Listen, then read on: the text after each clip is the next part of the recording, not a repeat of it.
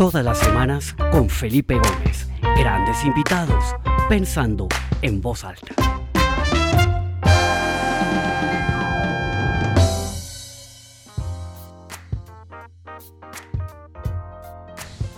Bueno, bienvenidos a todos a esta nueva edición del programa Pensando en Voz Alta. Me da mucha alegría volver a ver a tantas personas que se conectan hoy desde distintas partes del mundo. Como todos los martes desde que comenzó la pandemia, acá estamos al mediodía para tener 30 minutos para conversar con alguien de una manera informal, sin haberlo planeado, sin un libreto, para conocer su punto de vista, cómo vivió estos ya casi tres años desde que comenzó la pandemia, sus grandes aprendizajes y cómo ve el mundo desde su, desde su posición, su, su conocimiento, su experticia. Y pues ha sido un viaje fantástico en el que ya hemos tenido, este es el episodio número 109, 109 invitados, donde hemos podido conocer un poco de todo desde todas partes del mundo y, y la verdad que muy ilusionado de poder seguir con este proyecto y sobre todo ver tanto entusiasmo de gente que se sigue conectando y que lo sigue viendo offline, eh, on demand, eh, después de que lo subimos a, la página de pensandomusalta.com. Bueno, eh, hoy tengo un invitado espectacular, es un gran amigo de infancia, nos hicimos amigos en el colegio, una persona que siempre he llevado cerca a mi corazón, lo quiero muchísimo, lo aprecio muchísimo, lo admiro inmensamente porque es una persona brillante y que ha llegado muy lejos en su carrera. Y toda su carrera se ha, estado eh, como especializada en el mundo de los medios. Empezó como consultor, eh, trabajando con empresas de medios en Colombia y luego se fue eh, sofisticando y evolucionando y trabajó muchísimos años en Time Warner, que eso pues ahí tuvo todos los, todos los, los mergers y todas las transformaciones que hubo y llegó a tener posiciones muy importantes allá y fue un gran jugador en el mundo de la televisión por demanda.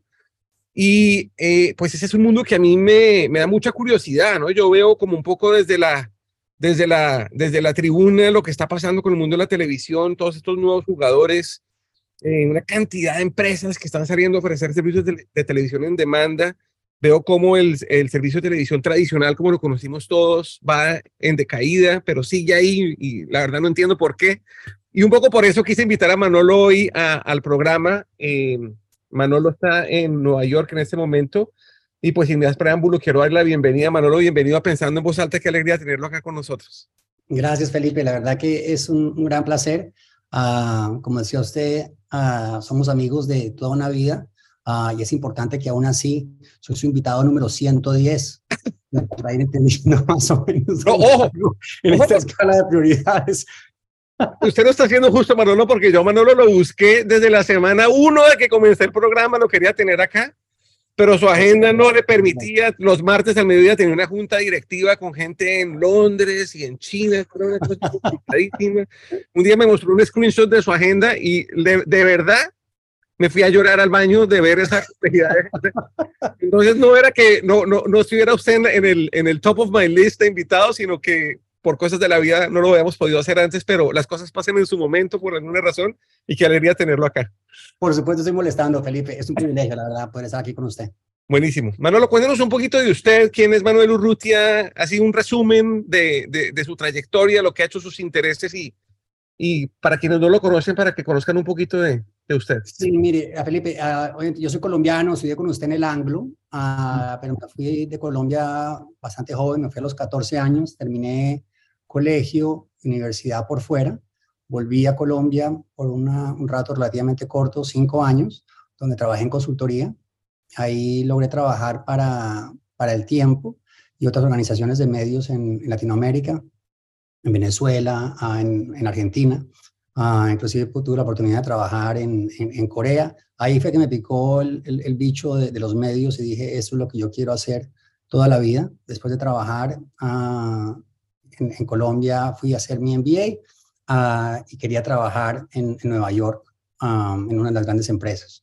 Entonces, fortuitamente terminé trabajando en Time Warner. No llegué a Nueva York a trabajar en, medios, llegué a Nueva York a, trabajar en consultoría, ah, pero llegué en julio del 2001 y con el tema de las torres y todo lo demás, todas las, las, ofertas se aplazaron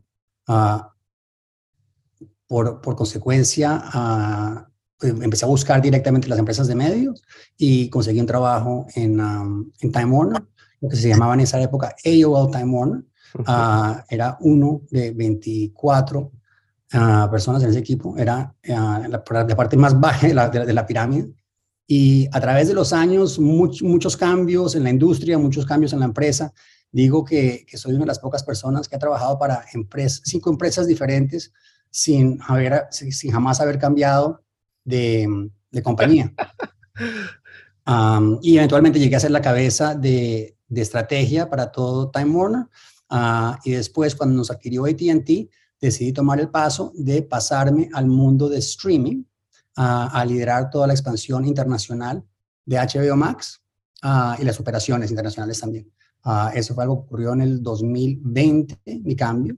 HBO Max solamente estaba en los Estados Unidos en el 2020. En el 2021, como sabrán muchos de sus participantes acá, Uh, lanzamos en Latinoamérica, lanzamos también en Europa y en los nórdicos, uh, y en el 22 lanzamos en uh, toda Europa Central y Holanda. Entonces, la idea era seguir expandiendo eso, pero fuimos adquiridos otra vez por Warner Brothers Discovery y a raíz de, de esa nueva fusión, digamos que el, el crecimiento está a otro ritmo, porque hay que ahora combinar los productos y volver a lanzar el, el, producto conjunto de HBO Max con el de Discovery.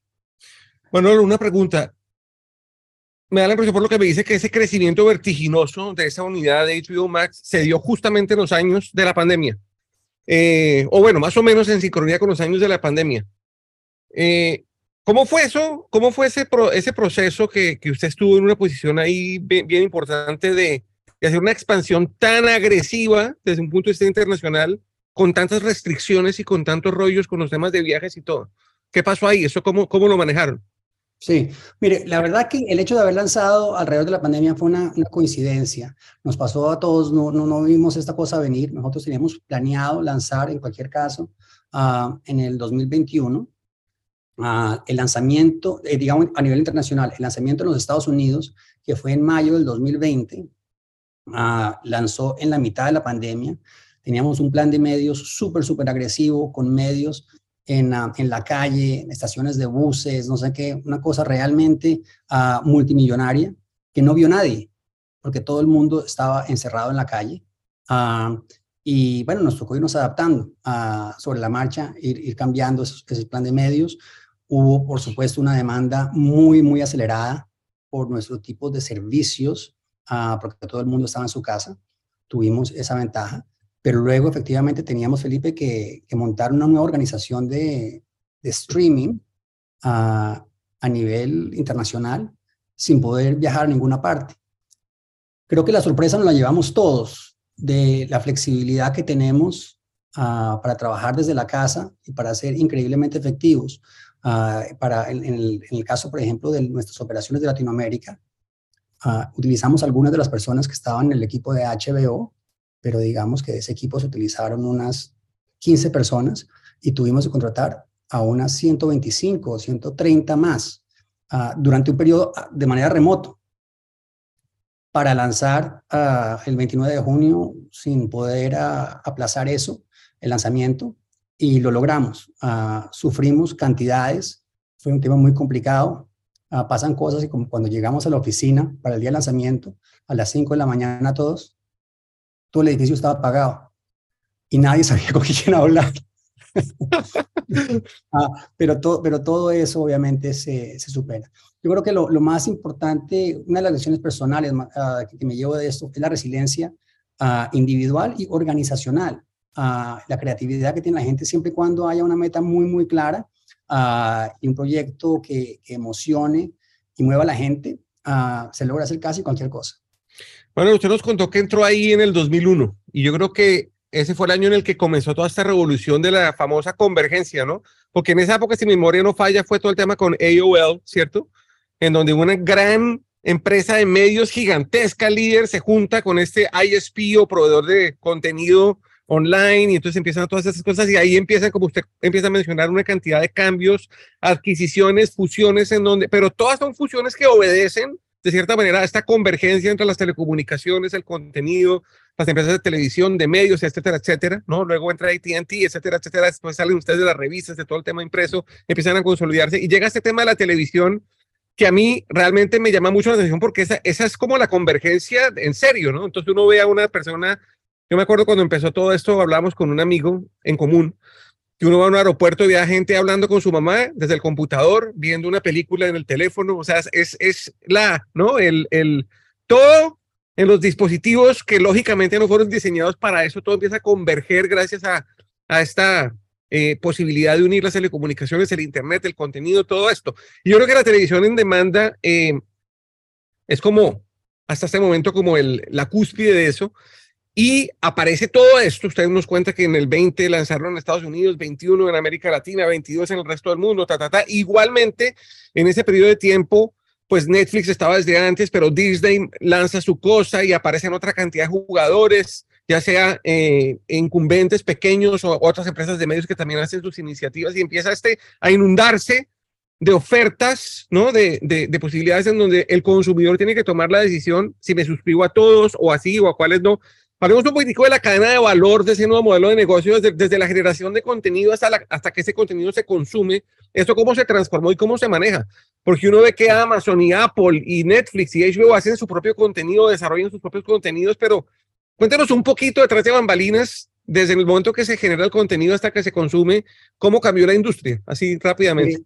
Sí, se sí, mira, la manera más, más, más fácil o más rápida de contar ese cuento es echando un paso atrás para hablar por un segundo uh, cómo estaba montada la cadena de distribución de televisión paga uh, en el planeta entero. Um, y con, con, algunas excepciones, obviamente, porque todos los mercados son, son diferentes. Vivíamos en una industria en la que en la mayoría de los mercados, en la mayoría de las ciudades, había un, o un monopolio o un duopolio de distribución de televisión paga. Uh, la mayoría de las ciudades tienen un proveedor grande de, de cable y si uno no se suscribía al de cable, se suscribía al de uh, satélite. Uh, y en una condición así en la que había dos jugadores, a veces tres jugadores, uh, y donde se, se hacía mucho empaquetamiento, había muchísimo poder por parte de los distribuidores. en un ambiente así, los precios son altos, la oferta es bastante limitada y toda la industria de, de contenido estaba montada sobre eso. tenían la capacidad de ofrecerle paquetes de cinco o seis canales a, a, los consumidores, tres de los cuales tenían mucho valor, tres de los cuales probablemente no. Hablando de mi empresa, nosotros distribuíamos CNN, Cartoon Network, TNT, TBS. Uh, algunos de esos canales tenían deportes y algunos no. Pero no dejábamos que ninguna cablera distribuyera nuestros canales grandes sin los chiquitos. Uh -huh. ¿Y eso qué hacía? Que los consumidores tuvieran que pagar una cantidad de plata por uh, estar suscritos a la televisión paga. Esa industria se ve, se ve, ve los cambios por el Internet, uh, empieza a distribuirse el contenido sin la necesidad de estar suscrito a la televisión paga. Caen, por ende, los costos de distribución de una manera muy significativa uh, y se amplía la, oferta y la diversidad y bajan los precios. Y la industria tradicional, que era la que era dueños de todos los estudios de cine, de todos los estudios de televisión, se encuentra en una posición en la que ahora mira su, su esquema tradicional de, de distribución. Uh, en los Estados Unidos hubo en algún momento dado 102 millones de hogares con televisión paga. En este momento andan por el orden de 65 millones y eso está cayendo al 5% interanual. Por el lado de publicidad televisión paga, la, la, las tendencias son las mismas. Entonces, uh, nos dimos cuenta todos que no podíamos seguir montados sobre ese ecosistema. La valoración de nuestras empresas depende 100% de tener una, una narrativa de crecimiento y no podíamos quedarnos sobre el sector tradicional únicamente. Ya había un template, ya había un, patrón que habían, nos habían mostrado Netflix, que nos habían mostrado Hulu, de poder de intentar hacer esa transición. Y en ese momento intentamos todos salir al mercado uh, y buscar el crecimiento uh, que, que, no está desapareciendo de la industria tradicional. Entonces, eso, eso es lo que ocurre. Y en este momento hay una cantidad de jugadores. Usted menciona otros adicionales que no eran jugadores de medios tradicionales. Amazon, um, Apple, sí. por dar un ejemplo. Esos funcionan con, otros, con otras economías por completo, porque tienen un ecosistema que genera dinero no directamente por medios, uh, sino por otras cosas. En el caso de Amazon, por uh, cloud services, por comercio y demás. Y lo que hay eso es un valor agregado. Uh, es muy difícil para alguien desde la industria mirar a Amazon y decir, ¿cómo realmente genera más ventas de comercio que alguien tenga una suscripción, que alguien esté viendo video por Amazon. Pero lo que nos han dicho empíricamente la gente desde adentro es que sí, que tienen los datos para demostrarlo. Entonces están montando esto. En el caso de, Apple es un tema de la, oferta de los aparatos de Apple, ya sea a los Apple TVs, los teléfonos, los demás, tengan un, diferenciador. Y se han ido con una estrategia de altísima calidad para ofrecerle algo adicional a los consumidores. Y creo que lo han hecho muy bien. O sea, si uno ve lo que, lo que han producido, no han producido un, alto volumen, pero cosas extraordinarias ah, para todos aquellos que hayan visto Ted Lasso, pues, probablemente uno de los mejores shows de, del año, de los años ah, pasados. Entonces lo están haciendo muy bien. Y no es fácil para nosotros competir con ellos, para nadie competir con ellos, porque simplemente generan unas ventas uh, por el otro lado del negocio que, que, pueden subsidiar de una manera muy significativa el negocio de, de, streaming. Pero para, para terminar la, la, respuesta, le digo que sobre el lado tradicional, digamos, los streamers tradicionales, uh, Netflix, ¿verdad? Más Hulu, uh, más los nuevos, Disney Plus, HBO Max, Pico, yo, no creo que haya espacio para siete ofertas. Este es un negocio con unas economías de escala gigantescas en contenido. Producir un programa buenísimo ah, de televisión hoy en día puede costar 30 millones de dólares el episodio. Y, y, cuesta 30 millones de dólares para HBO Max y para Netflix, con la diferencia de que Netflix tiene 230 millones de suscriptores y HBO Max tenía cuando yo salí 74 millones. Usted haga las matemáticas.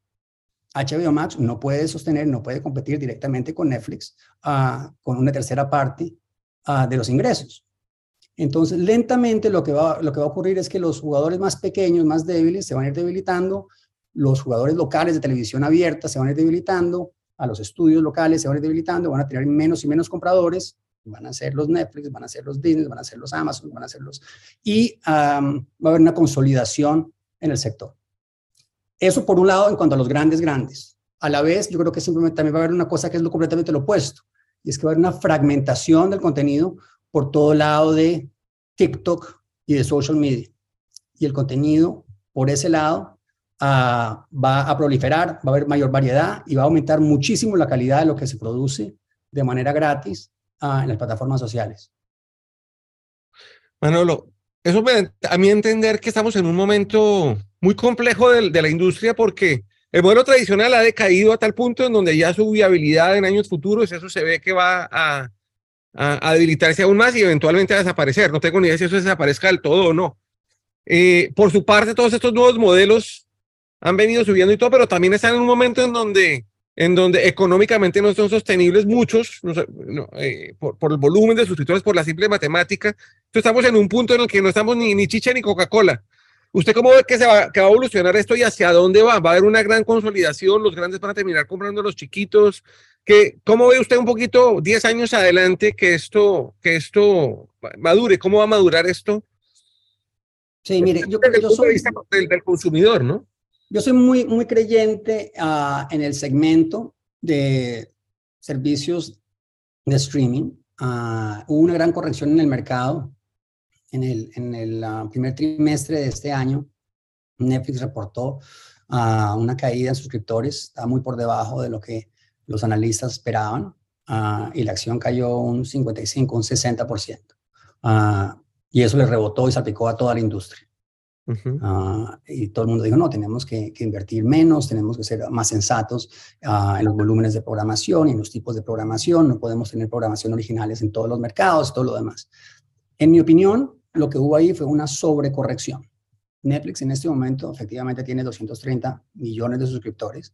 Ah, en mi opinión, yo creo que Netflix puede llegar a 500 millones de suscriptores, 600 millones de, suscriptores a nivel internacional Ah, fácilmente a través del tiempo. Ya no va a ser el crecimiento vertiginoso que vimos en un comienzo, pero ah, la industria de streaming sigue mucho menos penetrada ah, que la industria de, broadband. Y en la medida que el negocio de las compañías de televisión abierta, lo que llamábamos los broadcasters tradicionales en todo el mundo, se debiliten y haya menos distribución paga, va a haber menos opciones para los consumidores y en la medida que haya menos opciones, la gente que no se había suscrito a Netflix va a ir a Netflix como su única opción.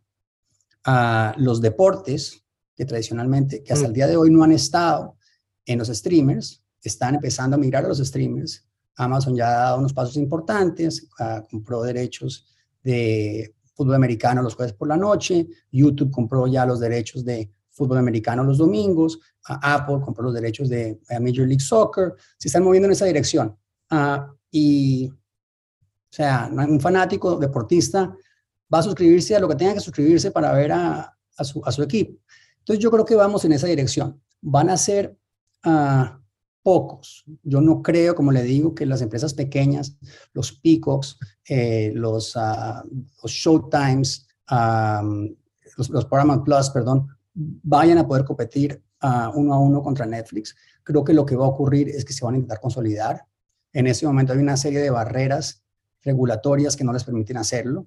Uh, por ejemplo, NBCU no puede hacer nada hasta finales de, este año. Uh, Warner Brothers Discovery tiene que esperar hasta el año siguiente. Uh, pero en la medida que esas cosas se liberen, si el, si el gobierno de Biden muestra una apertura a la consolidación, esas son las, las, grandes transacciones que van a ocurrir en el próximo año y medio.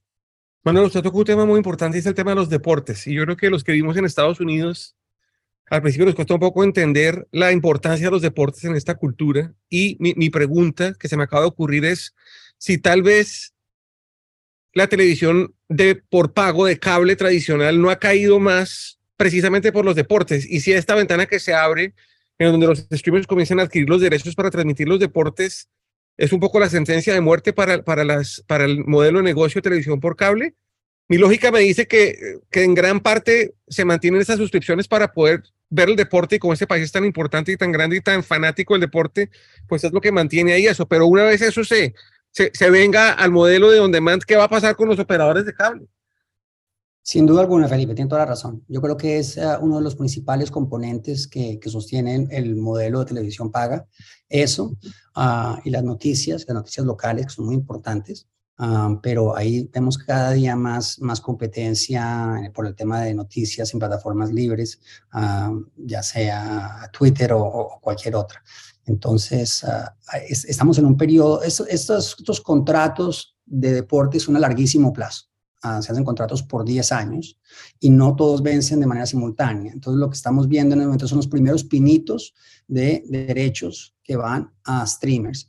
Uh, en los Estados Unidos los, más, los derechos más importantes obviamente son los del NFL uh, y, esa renovación va, a ocurrir en los próximos años. El NBA tiene que ocurrir este año y ahí vamos a ver, pero sin duda alguna, en la medida que esos derechos vayan a irse a, streaming, va a haber una aceleración muy dramática de las cancelaciones de los servicios de cable. Manolo, eh, ¿cómo afecta todo esto a América Latina, el consumidor de América Latina? De cierta manera, pues yo creo que los, esos procesos de cambio tan, tan dramáticos se ven más rápido en Europa, en Estados Unidos, etcétera. ¿Qué está pasando en América Latina? Y va a ser al mismo ritmo que va a pasar con los jugadores tradicionales de, de televisión en América Latina en los próximos 10 años. ¿Va a ser lo mismo que en Estados Unidos o va a haber alguna diferencia? Es una buena pregunta. Mire, la, la verdad es que el negocio de streaming en gran parte es uh, la naturaleza del negocio, es global el 70% de los suscriptores de Netflix hoy en día están por fuera de los Estados Unidos. Y esos suscriptores ayudan a pagar uh, el, la próxima temporada de Stranger Things de la misma manera que los, que los suscriptores de los Estados Unidos.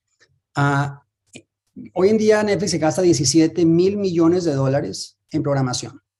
Y esa programación está disponible casi en su totalidad en todos los mercados.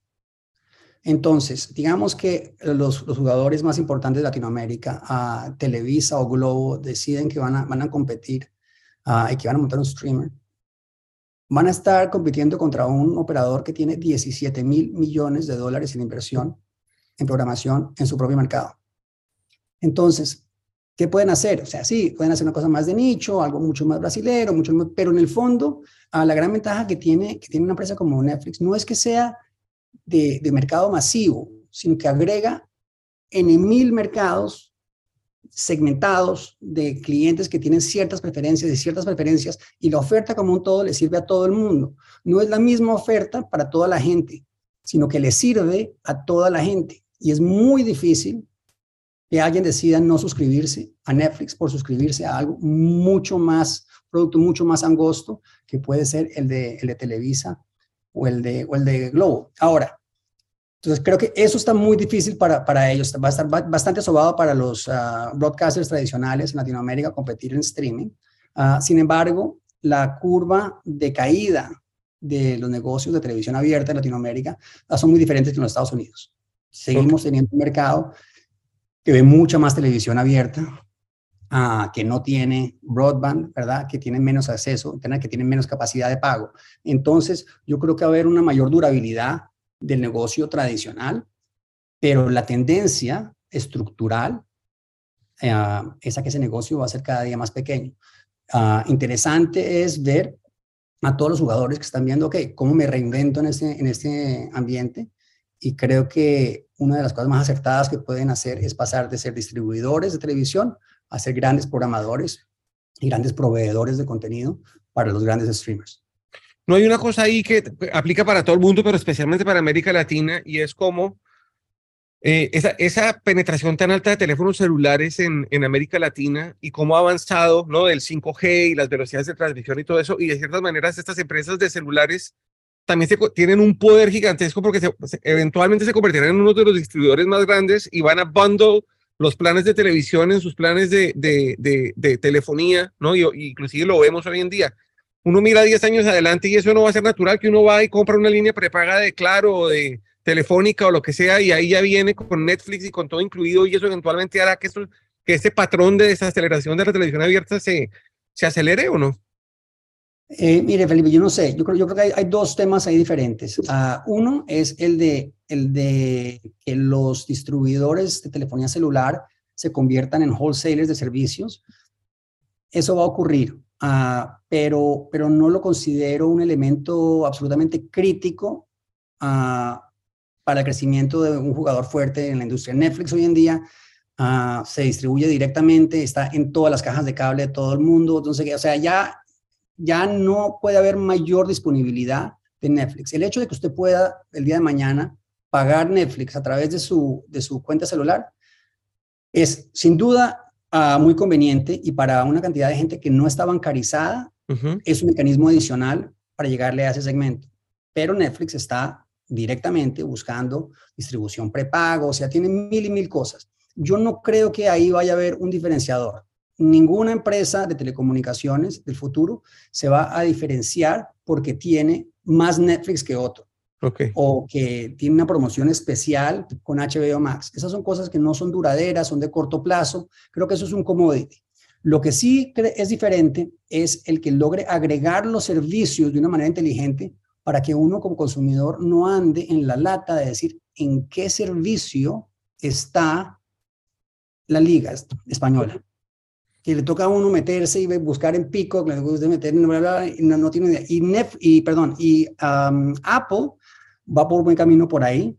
Amazon también va por buen camino por ahí, en lograr ah, agregar a todos los datos de todos los programas a través de deep linking en las interfaces, que usted pueda llegar a un solo lugar y decir, eso es lo que yo quiero ver, y ya tienen sus datos de su suscripción y todo lo demás, usted simplemente hace clic y entró de una manera transparente. Espectacular. Bueno, un, último elemento que se me olvidó mencionar y es, bueno, ya vimos que estos, estos operadores de televisión donde mantienen pues películas y grandes producciones, sus series propias y tercerizadas. Uno va hoy a Netflix y puede ver novelas latinoamericanas, todo esto. Eventualmente podremos ver deportes. Tal vez el elemento que nos hace falta analizar ahí es el tema de las noticias, que tal vez también es, es uno de los contenidos que se consumen más en televisión abierta y en televisión paga por cable. ¿Hacia dónde va ese mundo de las noticias? Y eso, ¿cómo va a entrar dentro de este modelo de televisión eh, por demanda? Mire, es un negocio ah, que está muy comoditizado, desafortunadamente, y que ah, yo veo con dificultad que la gente vaya a pagar por múltiples servicios de noticias. Ah, CNN ha intentado, ha intentado, la mayoría de las compañías de televisión han intentado montar un portal pago. pero el, nivel de opciones que hay en, en, cosas gratis mm. es tal que es muy difícil. Jason Kyler, CEO de Warner Bros. Discovery, iba a lanzar un servicio de CNN Plus a nivel mundial con la promesa de, tener unas noticias mundiales de alta confiabilidad que compitieran con el New York Times, pero con mucho más video. Warner Bros. Discovery eh, canceló ese proyecto y no veo a nadie buscando algo por el estilo. entonces, y no veo ninguno de los streamers realmente intentando añadir, añadirlas. A los que estaban en mejor posición, bueno, era Warner Bros. Discovery que teníamos CNN, a las noticias de Fox que son súper fuertes, se quedaron con Murdoch, no fueron, no fueron con Disney. entonces ahí no hay una, una posibilidad muy fuerte. Yo veo ese sector realmente muy complicado ah, en los próximos años y, una proliferación de más y más plataformas ah, de, Internet ah, que son gratis o pseudo gratis. Es el intento que está haciendo ahorita Musk, cobrándole 8 dólares al mes por persona para ser un usuario autenticado de Twitter. Ok, muy interesante. Bueno, aquí el tiempo vuela, Manolo, se nos pasaron los 30 minutos y, y hasta ahora estábamos calentando motores. Pero bueno, yo creo que la, la, gran conclusión es que en los últimos 20 años ha habido una transformación impresionante, pero quizás la que vamos a ver en los próximos 20 es, es, es todavía más dramática. Eh, y yo creo que, no desde el punto de vista de desarrollo tecnológico, como la consolidación de todo esto que va a pasar con televisión abierta, por pago, etcétera. Entonces creo que estamos en una industria totalmente en, en transformación. Muy interesante conocer su punto de vista. Me ha aclarado muchísimas de mis dudas y estoy seguro que a los quienes están aquí conectados y verán este programa después también. Entonces le quiero dar las gracias, pero antes de despedirme, además de darle las gracias a usted, quiero darle las gracias a toda la gente que se conectó. Invitarlos el próximo martes que tengo un invitado maravilloso, se llama David Felipe Acosta, él es un buen amigo mío también, fue presidente de Codensa, conoce el mundo de la distribución de energía al derecho y al revés. Em, y vamos a hablar un poco cómo todo este tema de la guerra de Ucrania em, está afectando todo el tema de generación y distribución de energía y eso cómo afecta a mercados como América Latina, porque parece ser una cosa muy distante, pero tiene sus, sus ripple effects que llegan a América Latina también. Entonces vamos a estar con David Felipe la semana entrante. Los invito a que se, eh, se inscriban. Y nada, Manolo, de nuevo mil gracias y les doy el micrófono para que se despida y de verdad gracias por su tiempo y, y por compartir su conocimiento y su experticia con nosotros. Gracias, Felipe. La verdad que un verdadero privilegio poder estar aquí con usted. Uh, lo, lo, dejo con un tópico, para un tema para que exploren en el futuro, que va a afectar mi industria, al igual que en Emil más, y es el tema del de, uh, efecto de la inteligencia artificial uh, en todas las industrias creativas. ya lo estamos viendo en mi industria, series, programas, películas que se generan 100% con inteligencia artificial. Uno simplemente le da la premisa de lo que quiere crear a la máquina ah, y puede generar absolutamente todo, incluyendo los actores ah, de punta a punta. Ah, pero, y, también ha oído también del tema este de la nueva tecnología ChatGPT. Sí. el día que se consigan dos, dos, invitados para hablar de esos temas, voy a ser el primero en, en inscribirme. Ya tengo el de ChatGPT y de pronto tendrás noticias porque va a ser en las próximas semanas, Manolo. Ok. Ok, bueno, muchas gracias a todos y nos vemos la semana entrante. Hasta pronto. Chao.